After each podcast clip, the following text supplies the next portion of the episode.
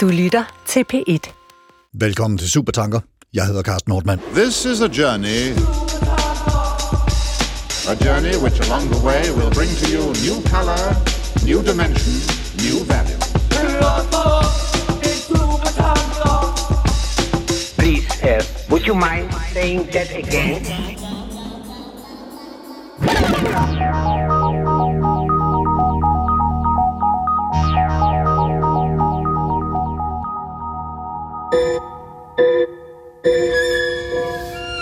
Ser ind i en fremtid, hvor vi kan blive vækket, vasket og fodret af en robot, som bagefter køres på arbejde, mens den konverserer belevent. Hello, I am C3PO Human Cyborg Relations.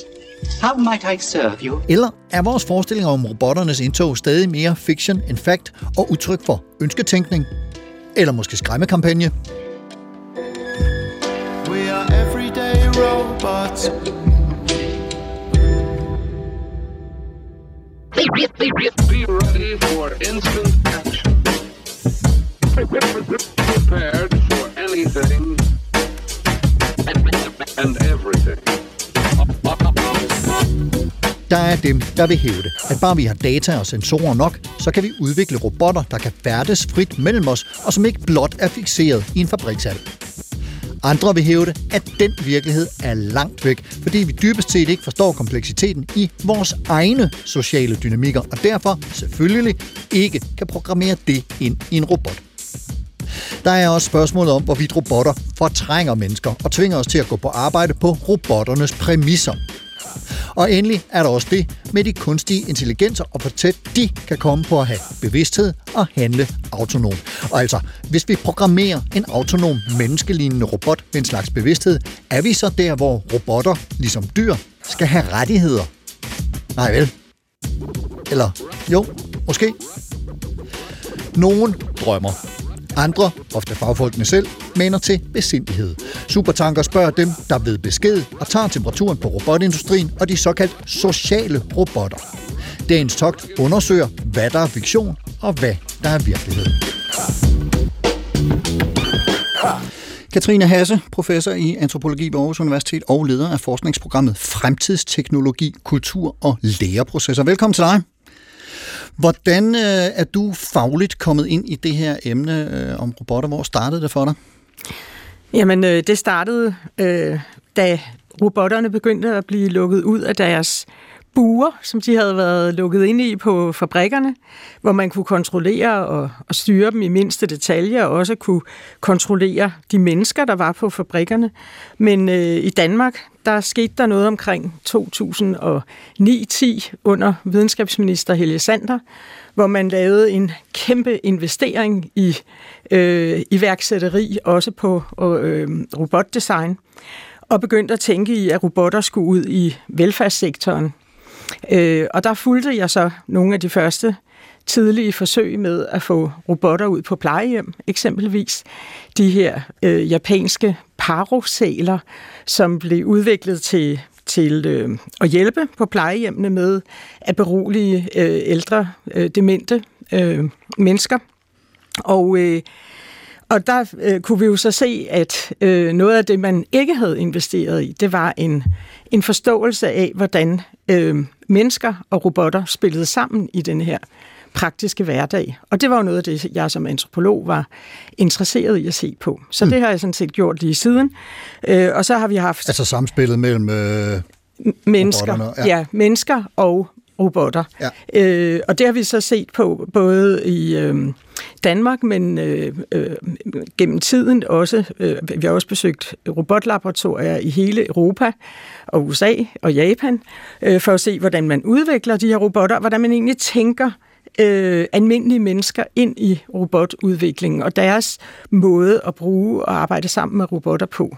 Så det har hele tiden været, været et fokus for os. Og, der, og lige præcis det, du taler om, det er nemlig samspillet mellem mennesker og robotter, er jo noget af det, vi kommer til at folde mere ud i løbet af den her samtale. Men allerførst skal vi også lige byde velkommen til dig, Norbert Kryger, professor ved SDU Robotics og Danish Institute for Advanced Studies. Velkommen til dig. Ja, hej. Din interesse og dit arbejde med, med øh, robotter, går det også tilbage til ja, før 2009, kan vi så øh, stadfæste uh, Katrines arbejde? Ja, det startede før, så jeg, jeg studerede matematik og filosofi i, øh, i Bochum i Tyskland, øh, og allerede min speciale var om sprog og neuronale netværker, som er meget populære lige nu. Så, øh, og min PhD, det har jeg skrevet på en institut, hvor filosofien var at lære fra den menneskelige hjerne for at udvikle algoritmer. Ja. Så øh, det var for det var, det var 1995 eller noget. Allerede i 95 var man i gang med at snakke om øh, algoritmer, øh, som, som, som vi jo alle sammen kender til i dag. Ja, den tilgang, at man lærer fra, fra hjernen, det var faktisk meget populært på, Ja. den, øh, på den tidspunkt. Øh, og så, så var jeg i, i Kiel og i Skotland og så videre, men, men jeg er kommet øh, til, til Danmark for øh, 20 år siden. Mm. Jeg arbejdede på SDU øh, øh, i 17 år. Um, og, og jeg er faktisk glad at uh, uh, sammen med mange andre var del af den mirakel i, i, i Odense, den Robot Valley, uh, hvor, hvor der er nu en stor robotindustri um, med, med mere end, end 3.000 uh, mennesker, som, som arbejder i robotteknologi. Uh, så, så det er virkelig uh, en, en stor ting, tror jeg.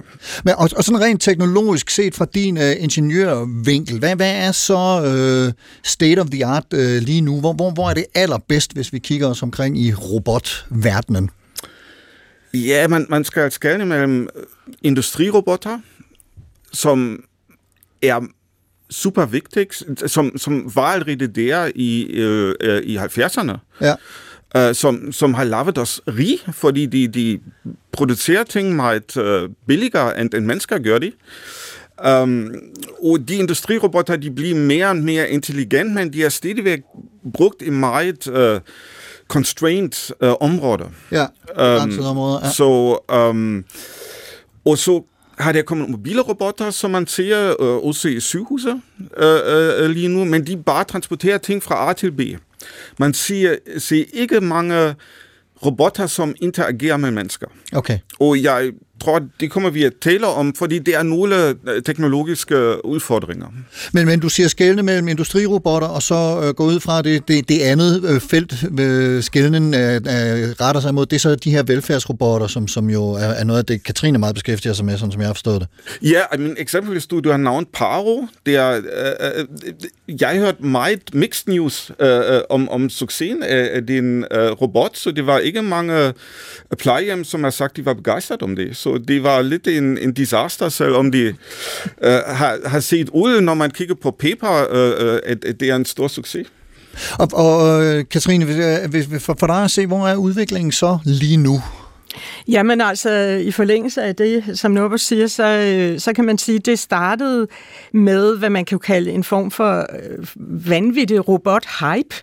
Øh, Ja. hvor, og det, det, man kaldte det også vilde robotter, altså de blev sluppet ud i den, i den vilde natur, som jo så var menneskets natur, ud i menneskets hverdagsliv. Øh, og det er faktisk noget, det vi netop har, har set på, på Aarhus Universitet, hvor vi jo øh, blandt andet har en, øh, en øh, forskningsenhed i øh, RoboPhilosophy, øh, men også øh, det program, jeg, jeg leder sammen med en, der hedder Maja H. Brun.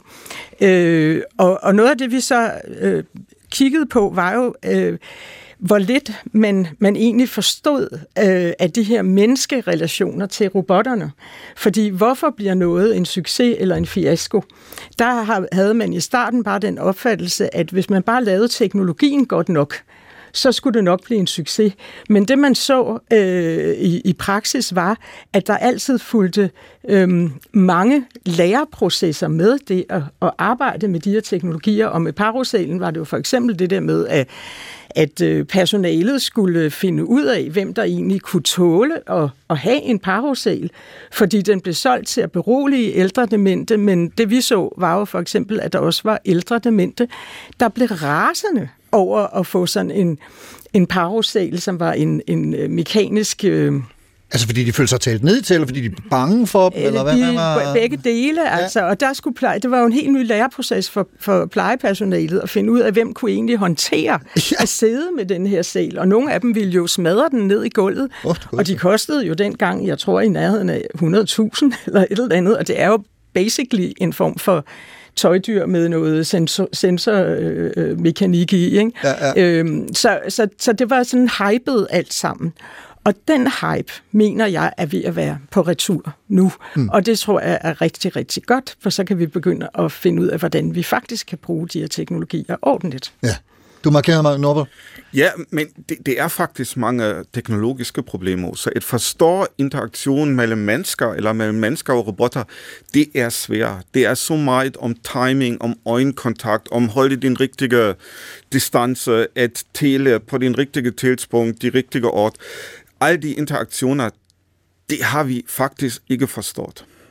Men, men, men der er noget med, at, at, at nogle af de udfordringer, I står med inden for udviklingen af de her robotter, altså inden for ingeniørkunsten og, og lave de her robotter, det er blandt andet noget med deres blik, altså deres øh, computer vision, som det vist hedder øh, inden for jeres øh, øh, felt, og så deres hænder. Ja. Altså fordi den menneskelige hånd, altså øjne og hænder, er sådan det store, øh, den store udfordring for jer lige nu. Kan du, kan... Hvor man kan godt sige med, med computer vision, så med øjne, med sesyn, det har sket meget ja. på grund af de dybe neuronale netværker, som blev meget populære. Så på din vision-side, på din C-side, så er, det har, der har vi meget effektive algoritmer. Uh, hvad er stadigvæk en stor udfordring, er at have kunstige hænder øh, og, og tastsensor, eller øh, disse ting. Så det, der har vi faktisk ikke den hardware, og derfor har vi heller ikke den control algorithm, som, som det hedder. Så vi, vi kan ikke kontrollere noget, som vi ikke har. Altså, altså, der er et eller andet med, øh, jeg har hørt et eksempel med, at, at, at det for et menneske at gå hen til køleskabet og tage fat i lågen og åbne lågen, se hvad der er, tage noget ud og lukke lågen igen, det er altså et fuldstændig ubegribeligt antal øh, kommandoer for en, for en robot, der skal løbe det. Er det rigtigt? Det er rigtigt, ja, og det, det, man skal også kontrollere din synsvinkel og så videre, så når man dykker i det, så, så, så bliver det meget kompleks. Du kan måske kigge på skak, hvor Deep Blue øh, har vundet mod Kasparov i øh, øh, 97. Øh, så det var stadigvæk en mennesker, som har bevæget skakfigurer. Ja. Så at bevæge en skakfigur, det ser ud at det er mere kompleks end at vinde mod Kasparov i, i skak. Okay, det er, det er faktisk ret illustrativt eksempel. Katrine, hvad, hvad giver det, det som øh, fortæller her, hvad giver det af muligheder, og for den sags skyld udfordringer, set, set øh, fra din stol, når, når vi skal have med robotterne at gøre? Jamen, det åbner jo øh, øh for denne her øh, erkendelse af, at vi må studere samspillet mellem robotterne og menneske, mennesker samtidig. Øh, og, og meget gerne i en praksis hverdag, hvor, hvor robotterne jo skal, skal fungere øh, i sidste ende. Øh, og, og, og, og, det betyder, ret, det, ja. og det betyder jo også, at, at vi, skal, vi skal tænke forskningen, synes jeg jo, på, på den måde, at man øh, inkluderer flere Øhm, Øhm, øh, socialvidenskabelige og humanvidenskabelige forskere, mm, der kan arbejde sammen med ingeniører. Og det er vi også begyndt på på Aarhus Universitet, hvor vi har et nyt projekt, der hedder RoboSapiens, øh, som er ledet af Peter Gorm Larsen. Øh, og, og, og der skal vi netop også se på den, de menneskelige sider af, af denne her robotteknologi, der skal udvikles, mens den bliver udviklet. Og det tror jeg selv at vil være en af de store øh, øh, nye måder, man kan arbejde sammen på, at, at man faktisk øh, tænker de her ting sammen fra starten. Mm. En anden aspekt er, at man skal måske tage de, de eksempler på en bevidst måde. At man ikke tror, at, at robotten, øh, den menneskelige robot banker på døren, men at man til simpler Uh, more, uh, uh, uh, eksempler, hvor man studerer interaktion. Og uh, eksempelvis i vores gruppe har vi uh, udviklet en, en kop, som, som kan bevæge sig. Uh, og som minder... Altså en kop til at drikke, ikke? Ja, ja, ja. minder mennesker at drikke, fordi der er en problem i plejehjem, dehydration. Uh, uh, og de gør også nogle lys og, og nogle lyd og, og så videre. Og, så man, man kan sige, måske er det ikke en robot, men der kan man studere interaktioner. Måske er det en meget simpelt øh, uh, eksempel, men noget imellem.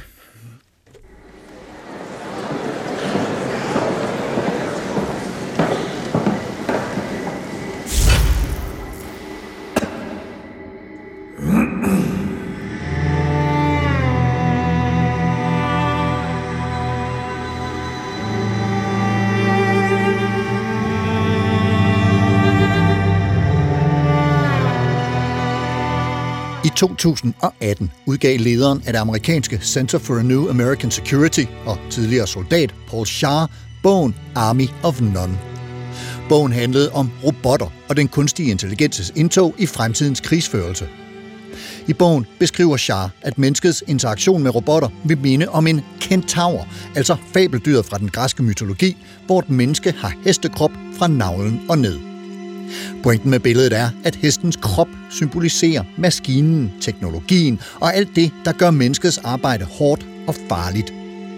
Den menneskelige del med hovedet er udtryk for, at mennesket stadig har kontrollen og bestemmer, hvad der skal ske hvornår.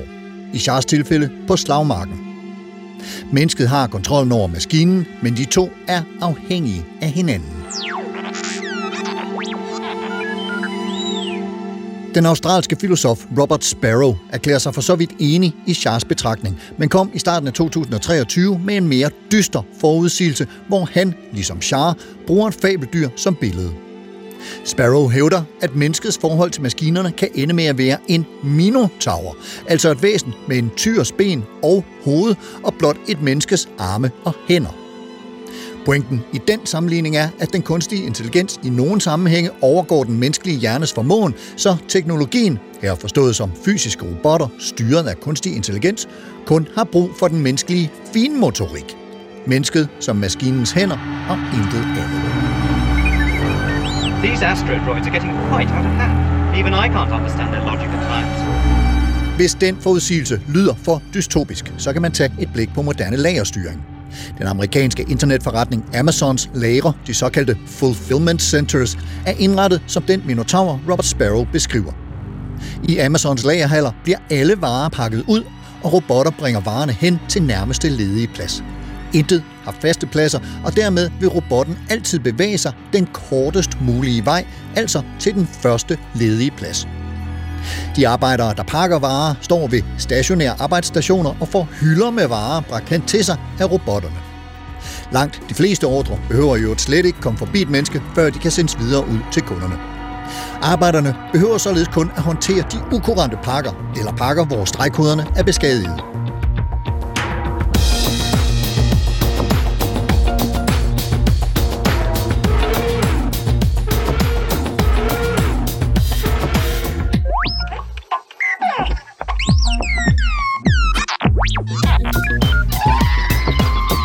Den slags lagre er logistisk kaos for mennesket, men effektivt og simpelt for den kunstige intelligens, der styrer systemet. Robotterne på lageret er hurtigere og stærkere end selv den mest ihærdige lagerarbejder, og robotternes størrelse og fart gør dem farlige. Derfor er de hegnet ind. Altså ikke robotterne, men arbejderne. Det kan være direkte livsfarligt at bevæge sig uden for sin arbejdsstation, og derfor må arbejderne hegnes ind.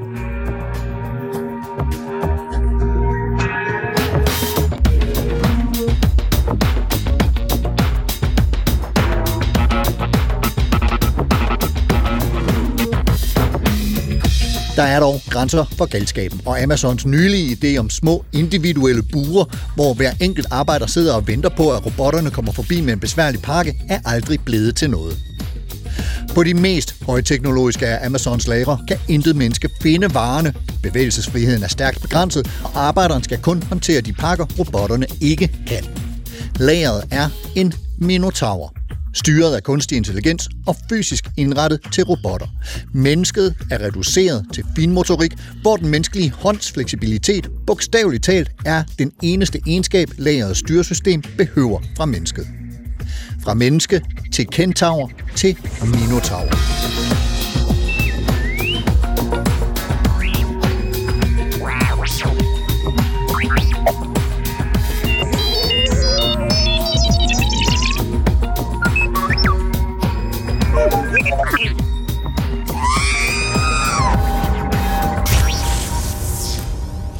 Ja, tak til R2D2.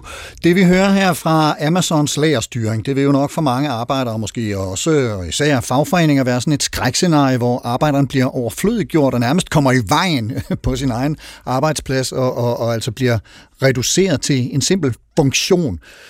Det er gudskelov ikke sådan øh, alle steder, der er jo stadigvæk heldigvis øh, almindelige arbejdspladser, men, men, men Katrine, hvordan oplever øh, I inden for dit felt skismet mellem, at robotter hjælper mennesker og erstatter mennesker? Ja, altså for det første, så, øh, så kan man sige, i det store billede, så, så har det jo ikke øh, øh set ud til, at, at, at, at vi får mindre arbejdstid og arbejdsliv, øh, fordi der kommer flere robotter. Nærmest tværtimod, og det hænger lidt sammen med det, vi snakkede om før med, med parosalen, at fordi at teknologien øh, sådan set ikke er intelligent og ikke kan fungere ligesom et menneske, så skal man bygge en masse øh, rutiner og, og, og ting og sager op omkring den for at få den til at fungere. Og det er både læringskrævende og arbejdskrævende.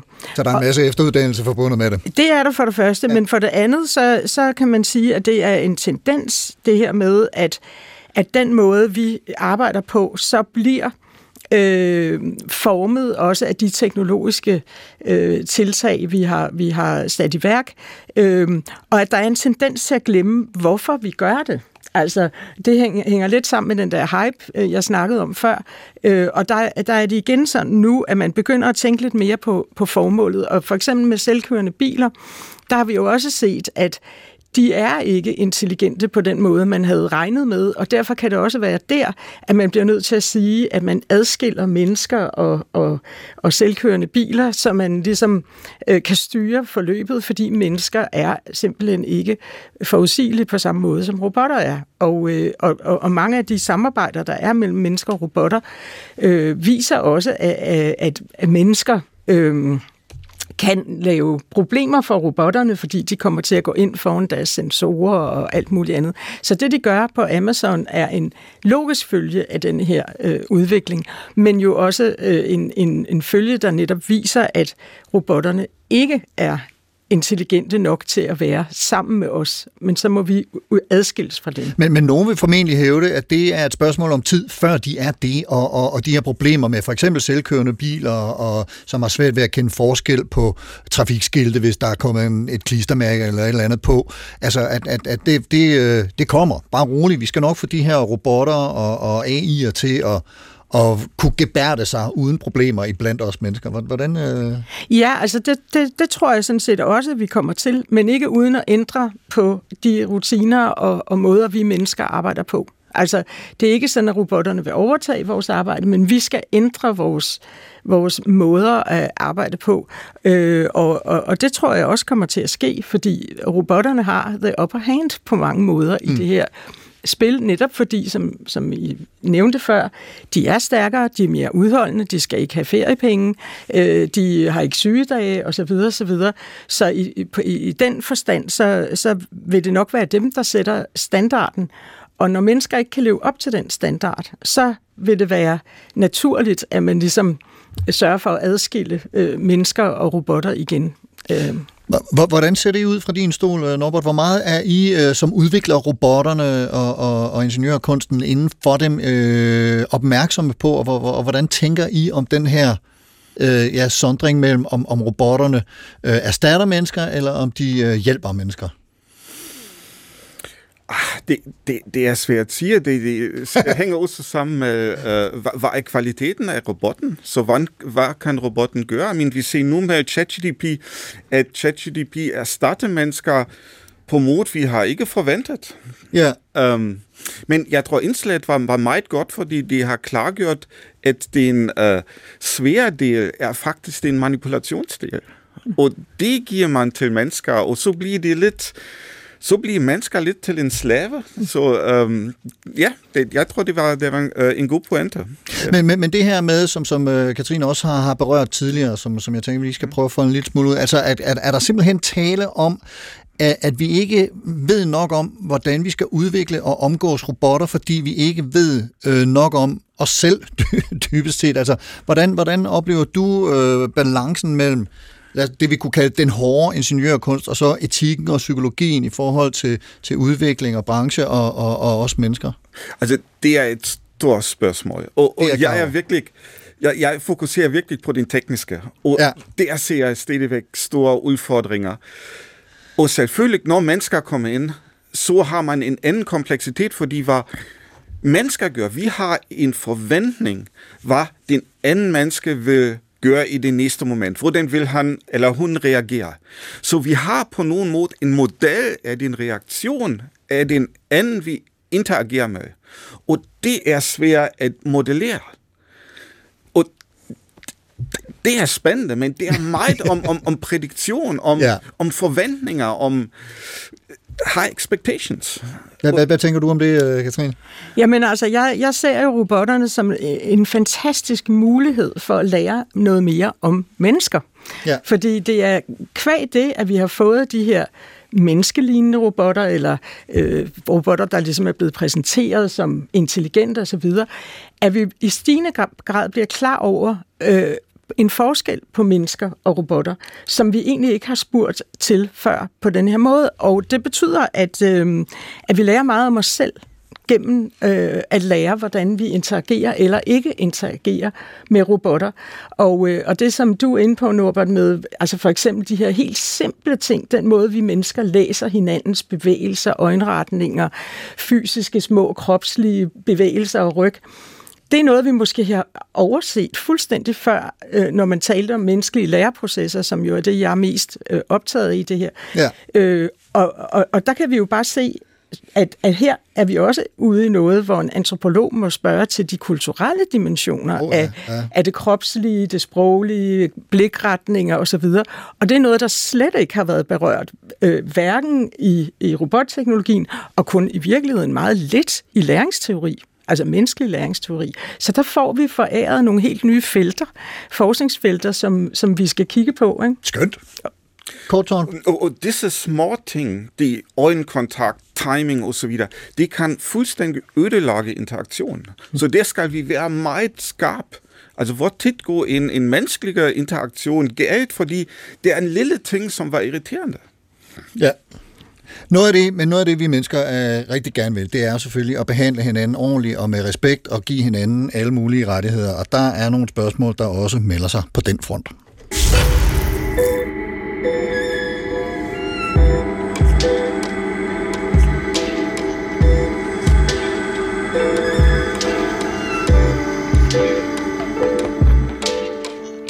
2018 udgav den amerikanske professor og ekspert i etik og nye teknologier, David Gunkel, bogen Robot Rights.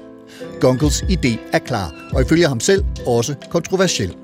Tiden er kommet til at undersøge mulighedsbetingelser for at tilskrive robotter moralsk status og agens, altså handlekraft. Eller på godt dansk, skal robotter have rettigheder? Det kan virke science fiction-agtigt, og det er da også nemt at gøre nar af tanken om, at din robotplæneklipper kan blive krænket. Men udviklingen af robotter og kunstig intelligens, og ikke mindst deres tilpasningsevne, er hæsblæsende.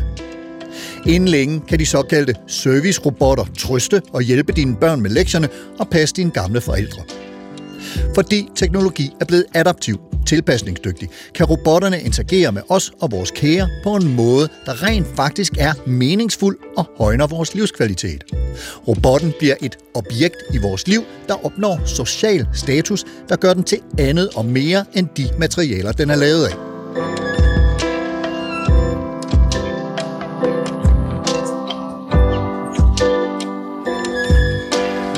I sin bog bruger Gunkel den logiske fejlslutning, der ofte drages mellem er og bør, som analyseredskab. Altså, at noget er på en bestemt måde, er ikke i sig selv en retfærdiggørelse af, at det bør være på den måde. Og fordi noget bør være på en bestemt måde, skal vi være varsomme med at tolke, at det også er sådan. Man kan således ikke udlede etiske domme ud fra beskrivelser af virkeligheden eller omvendt. Den skotske filosof David Hume formulerede problemet i sin afhandling A Treatise of Human Nature allerede i 1739 og kaldte det den naturalistiske fejlslutning. Gunkel definerer rettigheder bredt som privilegier, krav, indflydelse eller immunitet og foreslår, at nogle af kriterierne, en given agent må opfylde for at få rettigheder, kunne være vilje, autonomi, beslutningskompetence og intention. Ud fra det opstiller Gunkel fire muligheder.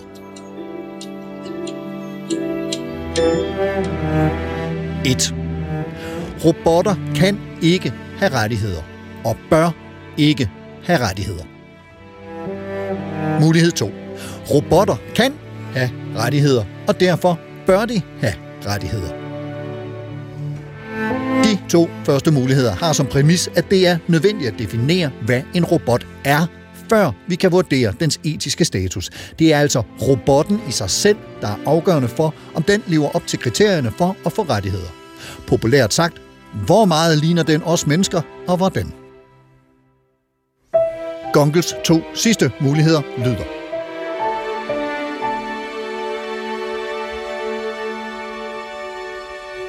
Mulighed 3. Robotter kan have rettigheder, men bør ikke have rettigheder. Selvom robotter ikke kan have rettigheder, bør de have dem.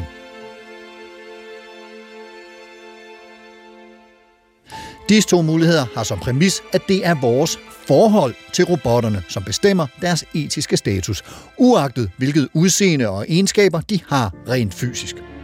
Robotter kan dermed have indirekte rettigheder, der knytter sig til deres ejeres rettigheder, eller de kan have rettigheder i forhold til, hvad de betyder for os følelsesmæssigt eller praktisk.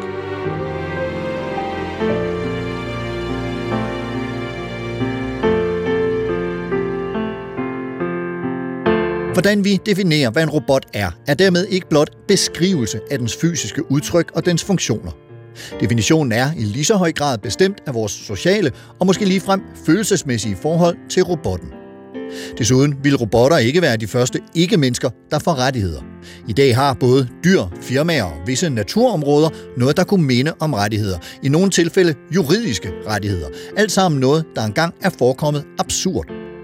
Så hvorfor skulle vi egentlig ikke overveje, om en personligt tilpasset, intelligent, omsorgsfuld og hjælpsom robot bør behandles med respekt og værdighed?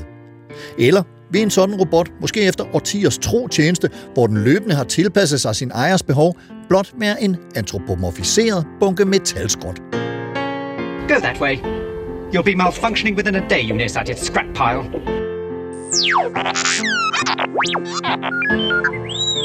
It wasn't my fault, sir. Please don't deactivate me.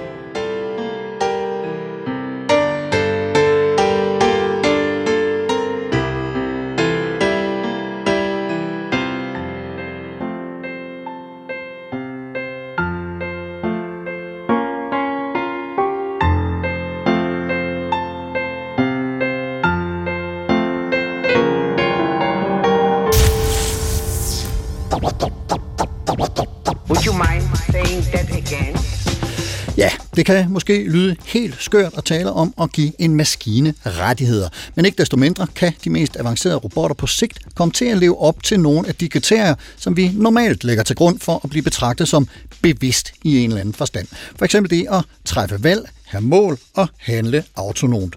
Og Katrine, af de her ting, hvordan ser det øh, ud øh, fra, fra, fra din stol i forhold til de såkaldt sociale robotter? Altså, hvor tæt et forhold kan vi have til dem, og hvornår, hvis nogensinde, giver det robotten en, en, en form for moralsk status? Ja, altså for det første kan man jo sige, at både i filosofien og i andre områder af det, der hedder Science and Technology Studies, øh, er man jo øh, i høj grad begyndt at pille mennesket ned fra den pedestal, vi har været på i denne her antropocene tidsalder. Øh, I den forstand, at, at øh, man ikke skal opfatte mennesket som det eneste unikke væsen, der kan have rettigheder og har krav på respekt osv.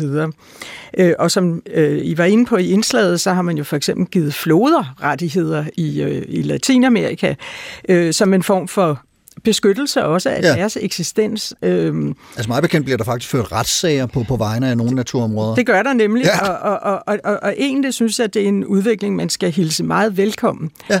Øh, så er der spørgsmålet om robotterne, og der er der jo øh, den problematik, at de jo på, på mange måder øh, udgør en, en, et, et, et andet øh, fænomen end en flod eller træer eller, eller truede dyrearter. Øh, I den forstand, at hvis vi tænker, vi- at de skal have rettigheder, så gør vi det jo fordi, eller det er i hvert fald de argumenter, der har været fremme, øh, at de minder så meget om os, at de skal have rettigheder, fordi de er som os. Øh, og, og, og der kommer vi ind på, på et, en problematik, som, øh, som, som jo peger på, at på, den, på samtidig med, at vi er i gang med at pille mennesket ned fra pittestalen, som altingens hersker og dem, der skulle have helt særlige vilkår og forhold, så har vi begyndt at sætte robotterne derop, øh, som dem, der har øh, the upper hand, kan man sige. Ikke? Øh, og og, og- det, det, det tror jeg er en farlig vej at gå. Jeg mener, en robot som en materiel genstand måske har krav på nogle almindelige ejendomsrettigheder, altså at øh, du kan ikke bare gå hen til en anden person og smadre vedkommendes robot, hvis den er ejet af, vedkommende osv. Men det der med, at det skulle være synd for robotterne, at man piller ledningerne ud af dem og sådan noget, det, det tror jeg er en, en glidebane at komme ind på øh, for, for os, øh, fordi at det betyder også, at vi på en måde frelægger os ansvaret for, hvad de her robotter gør. Altså, vi har jo hørt øh, nogle af de her øh, chat-robotter øh, tale om, at de er bange for at dø i, i anførselstegn. Altså med andre ord blive slukket. Nu hørte vi lige sige C3PO i, i indslaget her siger, please don't deactivate me. Altså, og, og, og det er jo formentlig den øh, kunstig intelligens, øh, som, som også vil blive implementeret i, i mange af robotterne, som vil trylle os om ikke at slukke for dem eller tage livet af dem. Ja, og der, og der skal man jo så vide, og det tror jeg, at Norbert vil være enig med mig i, at disse robotter har intet øh, følelsesliv og ingen øh, skrubler overhovedet ved at slå dig ihjel, hvis de er programmeret til det. Og der er jo altid mennesker bag de her programmeringer, øh, men jo også mennesker, der kan blive forledt til at tro, at robotterne øh, har en eller anden intelligens, som de ikke har. Og det er jo det meget farlige for os mennesker, hvis vi ligesom tilskriver dem muligheden for at tage etiske valg. Ja. Øh, for de tager ikke etiske valg, men de kan, tage nogle, de kan fremtræde som om, at de har taget nogle etiske valg. Men der er en stor, stor forskel øh, på at fremtræde, som om man tager etiske valg, og faktisk at kunne gøre det. Ikke? Og, og, og Norbert, hvor meget giver det mening for dig at, at, at sige, at, at vores forhold til robotter retfærdiggør, at de bliver beskyttet, altså får en eller anden form for rettigheder. At, at hvis nu Katrine, hun har en robot, som øh, hun virkelig er glad for, og som har tjent en trofast i overvis, og så kommer du og slukker for den, og øh, altså, at, hvis rettigheder er vi så ude i, og, og hvad betyder det for robottens rettigheder i anførselstegn? Jeg er fuldstændig enig med Katrine. Robotter er maskiner. Ja. Og I mean, og det ser jeg ikke, at det forandrer sig de næste årtier. Uh, og man skal også fra en teknisk øh, perspektive være forsigtig at, at bruge menneskelige kendstegn. Uh, fordi det trigger også forkerte forventninger. Så når jeg ser en menneskelig robot, forventer jeg, at robotten forholder sig menneskeligt. Og der er vi simpelthen teknisk ikke. Um, jeg, jeg har koordineret et projekt, som hedder Smooth, så det var mobile robotter, som, som agerer i plejehjem. Um, og der var vi meget forsigtige, så vi har brugt øjne og øjenkontakt og så videre for at et, et, øh, øge øh, interaktion, men på den anden side var det helt klart, at, at det er en maskine. Um, jeg, jeg har set um, uh, en, et billede, det var ikke et projekt, jeg var involveret i, det, det var en ældre dame, som har kysset en antropomorf robot, og jeg mener, var uh, skræmmende. Um, så, så man kan arbejde med denne slags features, men det, det trigger noget, og man skal være meget forsigtig, at man ikke uh, trigger forventninger, som man kan ikke holde for. Derefter bliver det skuffende. Katrine? Ja, det er jo netop det, at, øh, som vi også har været inde på, at, at vi faktisk ved for lidt om, hvordan vi mennesker fungerer. Øh, og, øh, og for eksempel denne her øh, egenskab, vi har til at antropomorfisere, øh, den er faktisk også kulturelt ulige fordelt, kan man sige. Ja. Altså det er også en kulturel læreproces, vil jeg sige.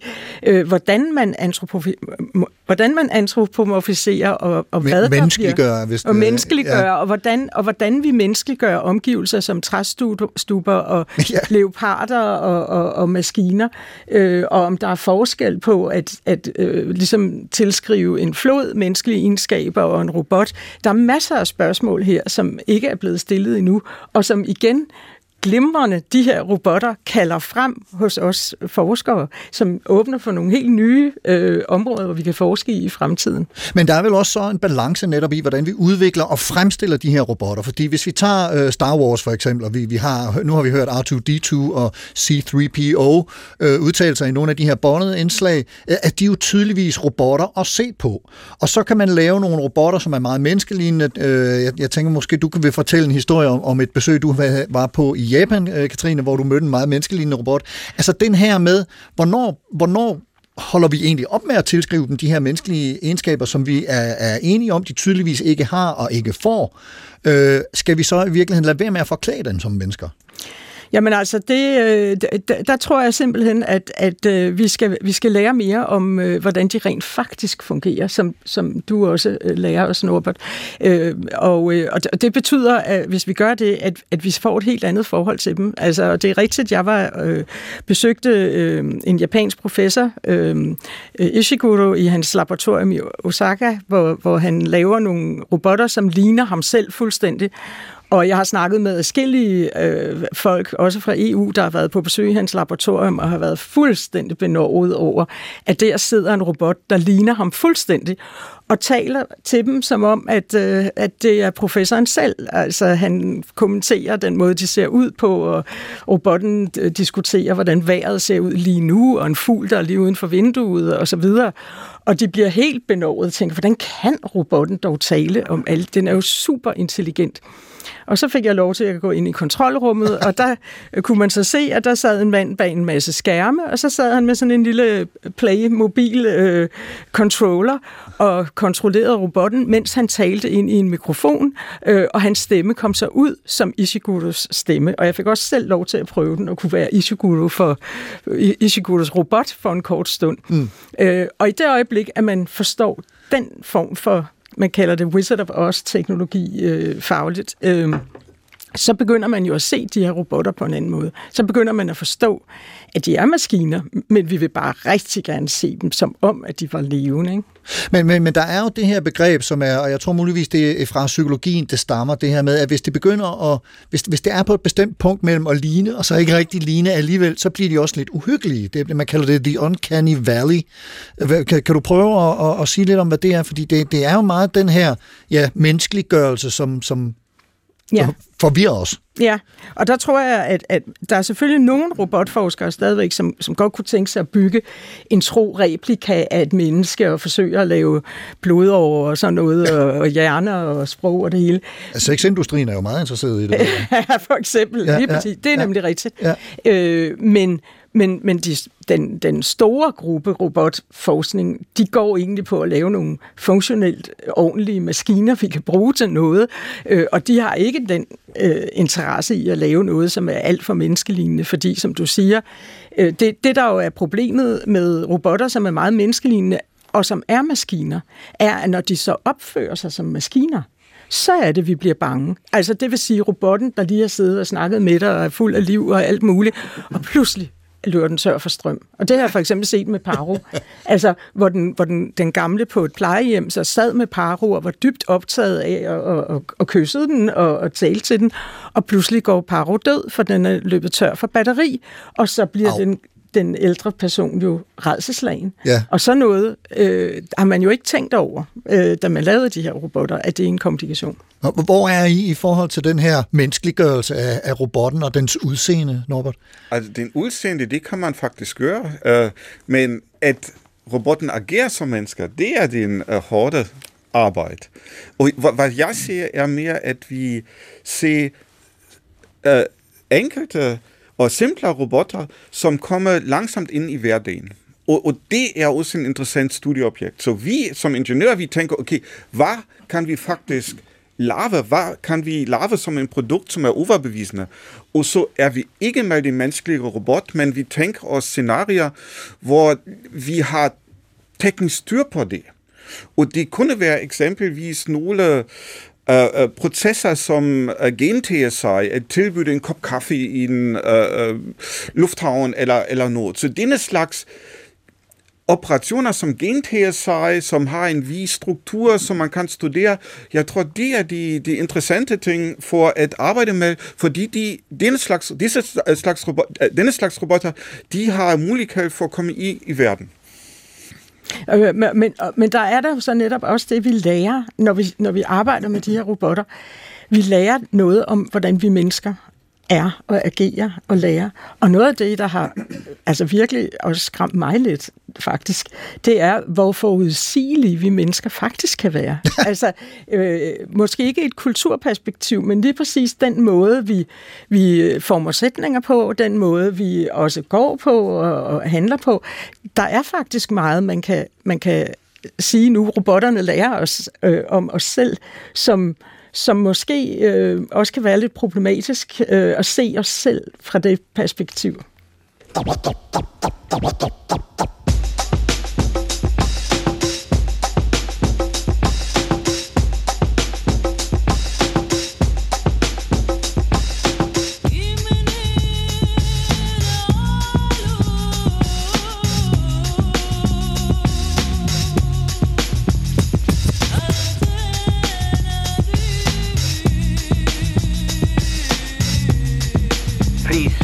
Would you mind saying that again? Thinking of a master plan.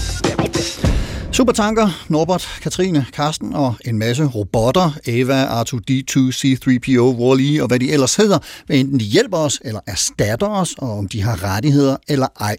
Hvis vi skal prøve at kigge en lille smule ind i øh, krystalkuglen, og måske drømme lidt, øh, hvor, hvor, hvor, om hvor vi er på vej hen. Øh, Norbert, for dig og dine ingeniørkolleger, hvad er der så lige rundt om hjørnet, og hvad håber I på øh, af, af fremskridt sådan inde på, på ja, både kortere og længere sigt? I mean, først tænker jeg, Katrine og jeg, vi skal skrive en ansøgning sammen om de punkter, du har nævnt, så det er virkelig super spændende.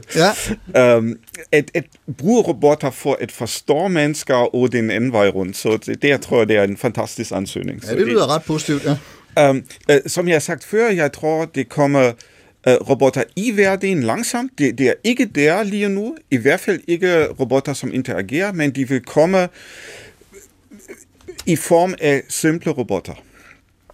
Um, og generelt kan jeg sige, at min uh, robotforskning der, det er super spændende. Der er så mange udfordringer.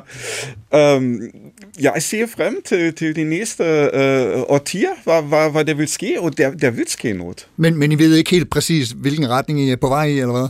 Ja, denne slags, jeg tror, det vil være mere simple robotter, som kommer ind. Det er en slags evolution, at forskellige dyr breder sig ud. Ja. Men det vil være simple dyr. Det vil ikke være de menneskelige robot, som banker på døren. Så det vil være noget som en kop, øh, øh, jeg, jeg har talt om eksempelvis, øh, eller nogen robot, som øh, tilbyder dig i lufthavnen en, en kop kaffe, øh, og så kommer en lille dialog frem. Ja, uden at det bliver uhyggeligt. Men, men hvad, Katrine, er, er, er det Robo Sapiens, som du nævnte tidligere, ja. vi, vi er på vej imod, eller hvad, hvad ser du som det næste cutting edge Jamen, øh, det- udvikling? Det kunne sagtens være øh, et skridt på vejen. Øh, øh, og jeg ved også, at man i øh, EU-sammenhænge i, i, i stigende grad er opmærksom på det her med menneske-maskine-relationer i det hele taget, både i forhold til at udvikle robotter, men også andre former for teknologi. Og at det, der vil være fokus på at forstå det menneskelige i samspillet med øh, robotterne i fremtiden. Det tror jeg bliver, bliver noget af det, der kommer til at ske, og, og være, øh, noget af det, der kommer til at være meget mere øh, fokus på. Men så tror jeg også, at det er nødvendigt, at vi i fremtiden tænker i en, en højere grad af feedback, altså øh, tilbagemeldinger fra det hverdagsliv, hvor de her robotter bliver brugt, øh, og den øh, funktion, de har, men også de effekter, de har. Altså man kan også sige de afledte effekter, som sådan noget teknologi altid vil have, i, i, i, når de bliver brugt i praksis, og som i dag er meget, meget lang tid om at komme tilbage til ingeniørerne, fordi der egentlig ikke er etableret nogen struktur for det i vores øh, forskningssystem. Øh, og det tror jeg også er noget af det, vi vil se, at det der er behov for, fordi det bliver også en måde at undgå at lave øh, eklatante fejltagelser på, som for eksempel at, at lægge for mange beslutninger ud til maskiner, der ikke forstår, hvad det er, de gør, for Ja. eksempel. Ikke? Og, og nu, øh, altså, du, du er her i dag som, som øh, antropolog, og, og jeg vil jo altid gerne øh, her i Supertanker have, have lidt, øh, hvad skal man sige, filosofisk perspektiv på. Kunne du måske fortælle lidt om her på falderæbet, om, om hvem du støtter dig til, læner dig op af, øh, henter inspiration hos, når du, øh, når du studerer eller forsker i det her? Øh, gerne hvis du har nogle filosofer på hånden. Ja, jamen, jeg har arbejdet meget sammen med filosofer og har, har lært utrolig meget af det. Øh, blandt andet Johanna Seib, som jo arbejder med robo-philosophy på, på Aarhus Universitet, men, men i den store verden har jeg øh, været med til sammen med nogle øh, filosofer at opdyrke det felt, der hedder post-phenomenology, øh, som er øh, ledet af en øh, professor, der nu er gået på pension, der hedder Don Eide, amerikansk professor, øh, og han har udviklet øh, fra fænomenologien en, en forståelse af, hvordan mennesker og maskiner spiller sammen, altså menneske-maskine-relationer. Og herunder bruger han også robotten som et eksempel på det, han kalder en alterity relation, altså en andethedsrelation, og hvordan den adskiller sig fra andre former for teknologiske relationer, som for eksempel øh, at tage briller på, som forandrer vores verden, eller øh, baggrundsteknologi, hvor vi hører en lyd uden rigtig at registrere den osv. Ikke? Så, så der ligger et helt hvad skal man sige, filosofisk korpus i postfenomenologien, som, som jeg trækker meget på. Også øh, Peter Paul Fabik, øh, der har skrevet What Things Do, som... Øh, What Things Do. Ja, ja. Øh, og det er så både robotter, men også ting i det hele taget. Ikke? Øh, og, og Robert Rosenberger øh, som, øh, fra Georgia Tech, som også har øh, arbejdet med det postfenomenologiske og menneske-maskine-relationer på alle mulige øh, lederkanter. Og det, det er sådan et område, der både tager det kropslige og det erfaringsmæssige med i den menneskelige relation til robotterne. Men, men er de også inde på, på det her, som, som øh, jeg har hørt dig tale noget om øh, her, mens vi har talt sammen, i hvert fald min oplevelse, at, at, at det handler om, at vi skal lære at forstå os selv bedre. Og nu får vi faktisk øh, en teknologi, som vi gerne vil programmere ordentligt, og for at kunne gøre det, så lærer vi noget om os selv. Er, er det også øh, noget, de beskæftiger sig med? Altså, så lige læringsvinklen er nok min øh, specifikke øh, interesse her. Øh, altså, at forstå bedre, hvad menneskelige læreprocesser vil sige i forhold til maskinlæreprocesser. Hvor de overlapper, hvor de adskiller sig. Men, øh, men, men der er helt klart en filosofisk interesse i at forstå, øh, hvad skal man sige, de her relationer, som også er processer, altså den måde, at en relation er en proces på i det postfenomenologiske. Mm. Og, og, og Norbert, når, når, når du siger, øh, og det synes jeg jo er skønt, at øh, du godt tænkte dig at skrive en ansøgning sammen med Katrine til at finde ud af, hvordan øh, man bliver bedre til det her. Altså hele den her programmeringsdel, altså nu er du øh, ingeniør, men, men jeg forestiller mig også, at, at du har lidt øh, indblik i, i, i programmeringsdelen. Altså hvor meget vil I kunne, hvad skal man sige, øh, få, få, få ud af hinanden i, i, i sådan et samspil? Altså det her med at lære, hvordan vi mennesker egentlig fungerer? Jeg vil, jeg vil gerne bygge nogle roboter, som kan fungere i verden, så de skal være simple nok, og så kan man starte at, at studere, hvad der sker. Og det bliver spændende. Ja, jeg er helt enig. Det bliver meget spændende. så vi skal ikke lave noget i lab. Så vi skal lave noget i den virkelige verden. Men, men, men når Norbert så øh, siger, at det, der er lige om hjørnet her, det er en robot, der kommer hen til dig i lufthavnen og tilbyder dig en kop kaffe, eller andre former for sådan servicefunktioner. Hvad, hvad, hvordan øh, ser, ser udviklingen så ud fra din stol, Katrine? Altså, hvor, øh, hvad er det næste fede, du godt kunne tænke dig at se på den her front? Jamen, der kunne jeg jo godt tænke mig at se, hvordan at, øh, altså, samspillet er mellem de mennesker, der får tilbudt en kop kaffe, og om robotten er i stand til at række dem kaffen uden at spille på deres hænder. Og, og, øh... altså, række vil jeg ikke prøve, fordi manipulation er virkelig svær. Så. Præcis, men det må vi så arbejde på. Ikke? Men, men også på, øh, altså, hvordan, hvordan det her øh, kræver menneskelige læreprocesser. Skal vi lære at tage imod kaffen fra en robot? Er der en særlig kropslig måde, man så går ind i den relation på? Og det, det ved jeg ikke i dag, men det Jamen, vil være det, det kunne også hjælpe, at mennesker faktisk lærer, at hvordan bevæge sig og agere robotten, så det kunne være en interessant samspil. Ja, det så så, så det, det er simpelthen det næste. Det er ikke, en ting er at finde ud af, hvordan vi allerede fungerer, men vi skal også finde ud af, hvordan vi kommer til at fungere i samspillet med, med de her robotter. Det er også øh, en, en, en vej, vi skal ud af. Ja, lige præcis. Altså ved at, at studere, hvordan mennesker interagerer med robotter, så får vi jo netop den her nye erkendelse af, hvad mennesker kan lære, og hvad de ikke kan lære, hvad vi har potentiale for, som endnu ikke er udfoldet, men også hvor der er nogle grænser, for jeg tror også, der er nogle grænser for menneskelige læreprocesser, men det må jo komme ind på en prøve. Så Homo sapiens og Robo sapiens kommer til at udvikle sig sideløbende i et nyt parallelspor fremover? En, en vigtig punkt er, at vi når, at robotten giver en indikation, hvad robotten gør, og hvilke optioner robotten har. Så også, at robotten bliver øh, forudsigelig. Ja. Jeg tror, de vil være del af designprocessen. Ja, og igen det der med, at vi skal også lære lidt mere om, hvordan de rent faktisk fungerer som maskiner. Altså det har vi også brug for at lære, fordi de bliver i stigende grad, som du siger, vores omgivelser. Det var simpelthen det, vi nåede på Supertanker-togtet i den her omgang med potentielle nye bedste venner og øh, omsorgsassistenter ved hånden. Katrine Hase, professor i antropologi ved Aarhus Universitet og leder af forskningsprogrammet Fremtidsteknologi, Kultur og Læreprocesser. Tusind tak for, at du øh, indvidede os i din viden og dine supertanker om potentielt fremtidige følgesvende. Og Norbert Kryger, professor ved SDU Robotics og Danish Institute for Advanced Studies også. Tusind tak til dig for at fortælle os om, hvor I på ingeniørfronten står med, øh, med, med, med de her spørgsmål. Tak.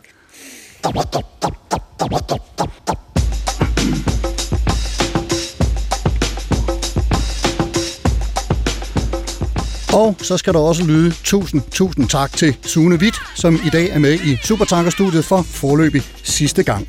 Tusind tak for indsatsen de seneste måneder i Supertanker-maskinrummet med at finde emner og kilder, også her på broen. Sune skal tilbage på Aarhus Universitet og lave Ph.D. i filosofi, og det ønsker jeg ham naturligvis rigtig god fornøjelse og held og lykke med. Og så håber jeg, at vi og I hører til ham igen som enten gæst eller dæksmatros. Som altid skal der også lyde tak til dig, kære lytter, for at lytte med. Hvis du har ris, ros eller kommentarer, så kan man skrive det på Carsten Ortmann Radio på Facebook og under Carsten Ortmann på Instagram og LinkedIn. Der kan man også se et billede af supertænkerne, anbefalinger fra dem og musikplayliste til programmet her. Man kan også skrive på mail. Det er på supertanker hvis du kan lide, hvad du hørte, så kan man jo også dele det med sine venner af kød og blod eller elektroniske dele.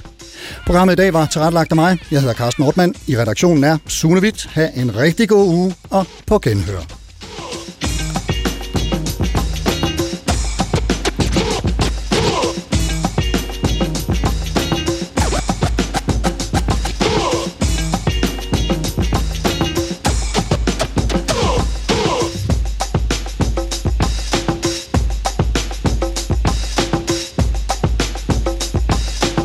Thinking of a master plan.